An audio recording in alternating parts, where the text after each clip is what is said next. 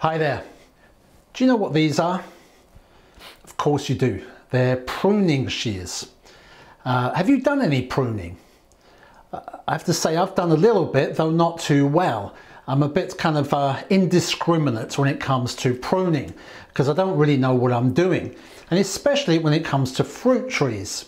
Uh, we've got apples, pears, a plum tree, a raspberry bush, and you know, I'm sure we'd have far more fruit or better quality fruits if I was to prune them properly. And you know, it's the same with our lives. We've been created to bear fruit, good fruit. And thankfully, as Jesus says in John 15, our Heavenly Father is a gardener. And what's more, He's an expert when it comes to pruning. He knows what He's doing. But for us, it means trusting Him and submitting to His knife, which can be hard because it's often a painful process. But the end result is not just fruitfulness. The pruning is designed to help us become our true self, to become more truly human. But what does that look like? Let's just take a look. Last week I gave an introduction to John 15 and we read the first eight verses. This week I want to focus on verses 1 to 3. Jesus says, I am the true vine and my Father is the gardener. He cuts off every branch in me that bears no fruit, while every branch that does bear fruit, he prunes so that it will be even more fruitful. You are already clean because of the word I've spoken to you. Now, before I get to the pruning, I'm sure you're wondering what Jesus means by uh, those branches that are cut off because they bear no fruit. And especially since he says that the branches are in him. So, what's he implying there? Does it mean we can lose our salvation? That we'll be uh, somehow cast away, forever lost? What about those other verses in John's Gospel that says he will preserve those who belong to him? Well, for a start, we need to be careful about pressing metaphors too far. You know, it's a common mistake in interpreting scripture. Metaphors, uh, like the vine and its branches, are just that a metaphor. In this case, it's, uh, it's an image that symbolizes something. But no metaphor is perfect. You know, you can't always take them too literally. And the commentaries I've read seem to agree that Jesus is talking here about dead wood that gets cut off. In other words, there is no divine life in it. And so he can't be talking about true believers who have been made alive in Christ, who have been born of the Spirit and have his divine life in them. And I think we're given a clue in the wordplay that John uses here. The original Greek word that's used for pruning is the same roots word that's used for clean, where John says you're already clean because of the word I've spoken to you. Right? It's in believing his word about who he is and what he came to do. Uh, it's in believing the gospel that we receive life. That's what makes us clean and ready to bear fruit.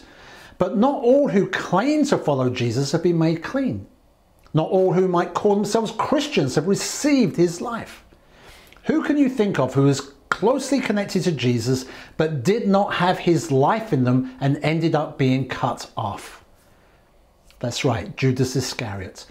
We have to remember in John 15 here when Jesus said to his disciples, You're already clean, Judas wasn't with them. He had left them earlier in the evening when Jesus had washed their feet and they'd broken bread together. And Jesus had said something similar then when they were all together which I think sheds some light on what he's saying here. It was in John 13 that he said to them this He said, You are clean, though not every one of you. For he knew who was going to betray him, and that was why he said, Not everyone was clean. So it confirms that those who get cut off, like Judas, were never made clean in the first place. They've never uh, experienced his life within them. But for those who have been cleansed and who have received his life, they are the ones who will bear fruit. In fact, uh, to quote D.A. Carson, he says, fruitfulness is an infallible mark of true Christianity. If we truly belong to Jesus and have his divine life in us, there should be some measure of fruit evident in our lives. And that means we can expect to be pruned. As Jesus says here in verse 2, the Father will prune every branch that bears fruit. Every branch that has the divine life within them, He will prune to make them more fruitful. And it means that no true believer is exempt from this process. If you have life in Jesus, you will go under the knife. you will experience the pruning care of the Father. And I use the word care deliberately because it's why the pruning is necessary. It's actually for our good. It's because the Father loves us and is caring for us. In fact, pruning can be an intimate process. If I can quote N.T. Wright, he says, The vine dresser, which is the Father, is never closer to the vine, taking more thought over its long term health and productivity than when he has a knife in his hand.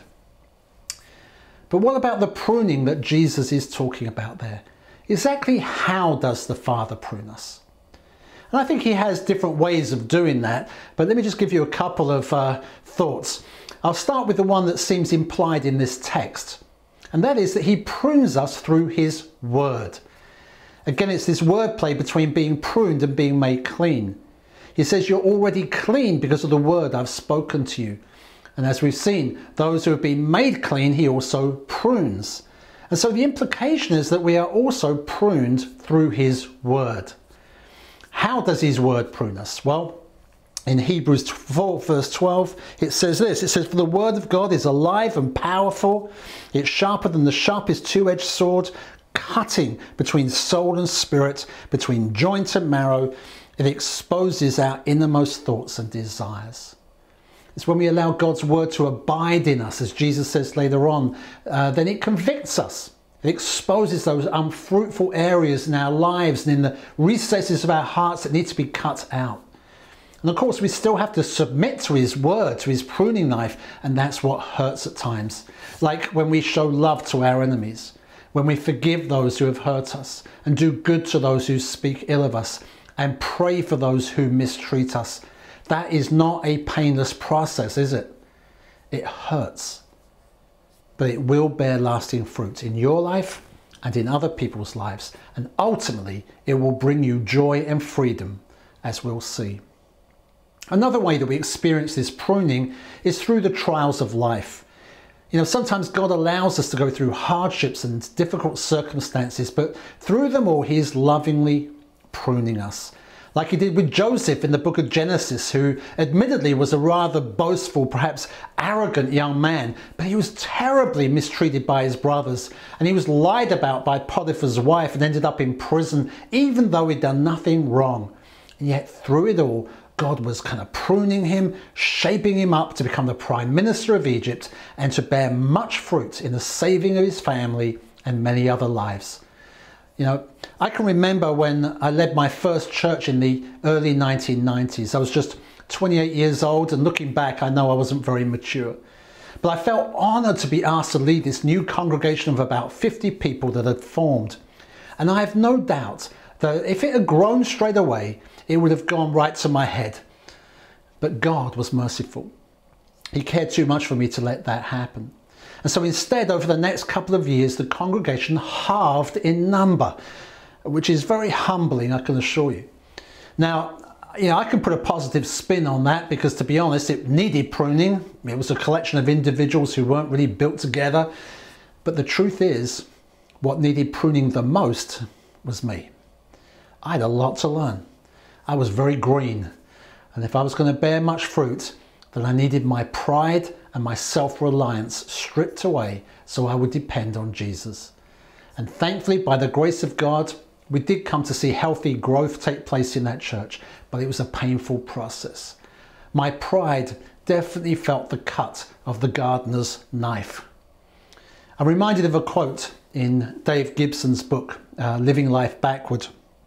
He says, You will know that you know God when sometimes He makes you weep as He humbles your pride reverses your expectations, upsets your priorities, and offends your behavior. How do you respond to the trials and hardships in your own life? So often we can whine and complain and blame others or fall into self pity or even bitterness. But can I encourage you to submit to the knife? to surrender yourself into the Lord's loving hands, the same hands that are holding those pruning shears, because the Father loves you and He cares for you. He's watching over you and He knows what He's doing. Listen to Hebrews 12, where the writer starts by quoting from the book of Proverbs. It says there, My son, do not make light of the Lord's discipline, and do not lose heart when he rebukes you, because the Lord disciplines the one he loves, and he chastens everyone he accepts as his son. So he says, Endure hardship as discipline. God is treating you as his children. For what children are not disciplined by their father? If you're not disciplined, and everyone undergoes discipline, then you are illegitimate, not true sons and daughters at all. Moreover, we have all had human fathers who disciplined us and we respected them for it.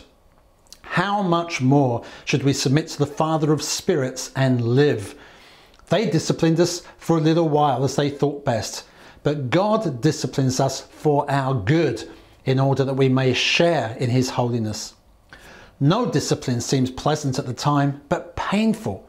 Later on, however, it produces a harvest of righteousness and peace for those who have been trained by it. Disciplining is the same as pruning. The father will discipline his sons and daughters just like he will prune the branches in his vine. But he does it because he loves us, because he cares for us. He's doing it for our good. It's not punishment. He's not punishing us, it's discipline because we're being trained by it. And that's why the writer says here, endure hardship as discipline. And the hardship he was referring to there was the hostility we face from other people. It's the sin of others causing us to suffer, whether that's people bad mouthing us, lying about us, opposing us, harassing us, and so on. But it could actually be any kind of hardship or affliction, with a job loss, injury, sickness, and so on. And many of us here can testify we've drawn closer to God and experienced spiritual growth during times of pain. J.C. Ryle, the great 19th century pastor and scholar, wrote this. He says, By affliction, God teaches us many precious lessons which without it we should never learn. By affliction, He shows us our emptiness and weakness, draws us to the throne of grace, purifies our affections, weans us from the world, and makes us long for heaven. So that one day in glory we'll look back and say, It was good for my soul. So endure hardship as discipline because it's achieving something good in our lives. It's producing lasting fruit, a harvest of righteousness and peace for those who have been trained by it. And what does that mean to be trained by it? Perhaps it's like a fruit tree that's being trained to grow in a certain kind of shape where everything else is cut away. And it can seem harsh, but it's being trained so it be fruitful. Or it's, maybe it's like a track athlete who is being trained and has to cut back on certain types of food. And some might even strap weights around their ankles. And it feels like they're being weighed down and held back. It feels like a hindrance. It could be painful, but it's part of the training to build muscle and endurance. And so they endure this hardship because when the weights are taken off, they win races. Endure hardship as discipline? Are there things that are hindering you right now? Things that maybe are holding you back or weighing you down? Have you experienced setbacks? Can I encourage you not to despair or give up, but to surrender yourself into God's sovereign hands? Leave the outcome to Him. You can trust Him. He knows what He's doing. All right? So, to get back to the pruning analogy, as I said, it's not a painless process but it is achieving something. And Jesus said it so will become even more fruitful. But what does that look like? What's the outcome here? Well, think about a rose bush. I'm sure some of you listening to this are experts of pruning roses. Why do you spend time pruning a rose bush? Because you want beautiful blooms, don't you? So you prune it to stop the plant from wasting its energy and becoming unproductive. It needs help to grow in the right direction because just left to itself, a rose bush will get all straggly and tangled. And I know that because I've got one going that way. And the roses just aren't as good because the branches of the bush grow in on themselves and they block the light from the blooms. And apparently it's the same for vines. You just don't get much fruit if you allow them to get all tangled and grow inwards. They have to be pruned to let the light in. And so you kind of cut out those parts of the vines that are growing inwards and getting into a tangle. And in doing that, you are training the shoots to grow outwards towards the sun so that you might enjoy the most amazing fruit. And as Jesus said, it's to my Father's glory that you bear much fruit. So, can you see the parallel with our lives? You prune roses, you prune vines to help them to reach their fullest potential and become their true self. And it's the same for us. The Father lovingly prunes away our heart attitudes and wrong motivations. He prunes away that pride and self reliance, the things that kind of get tangled up in our relationships, all of those things that drag us down, turn us inwards and away from the light. And He's ruthless because He loves us so much. He's helping us to become our true selves, to become more truly human. In other words, to become like Jesus. Because Jesus is the most perfect man who ever walked the earth. And as branches in his vine, the Father is lovingly forming us into his likeness, cutting away every attitude, every motive, every part of our character that doesn't look like him.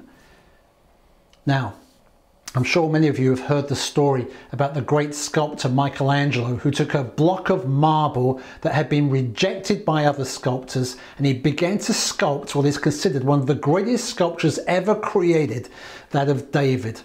Uh, this is what he once said. He said, The sculpture is already complete within the marble block. Before I start my work, it's already there. I just have to chisel away the superfluous material. Michelangelo saw the image of David in the marble and he just kept chipping away all the bits that didn't belong until the image of David was revealed. And that's what the Father is doing in us. He's cutting away the bits that don't belong until Jesus is revealed in us. And then we'll be our most true selves. We will be most truly human, displaying the divine image just as God intended. Just one more quote from Michelangelo to conclude with. He says, I saw the angel in the marble and carved until I set him free. Jesus came to set you free. So whether it's his word that you are reading or trials that you're experiencing, can I encourage you today to submit yourself to the pruner's knife? Surrender yourself to him and allow him to cut away all the tangled and unfruitful parts. And as you do, you will experience increasing joy and freedom as you become your true self. And your life will bear much fruit to the Father's glory. God bless you today.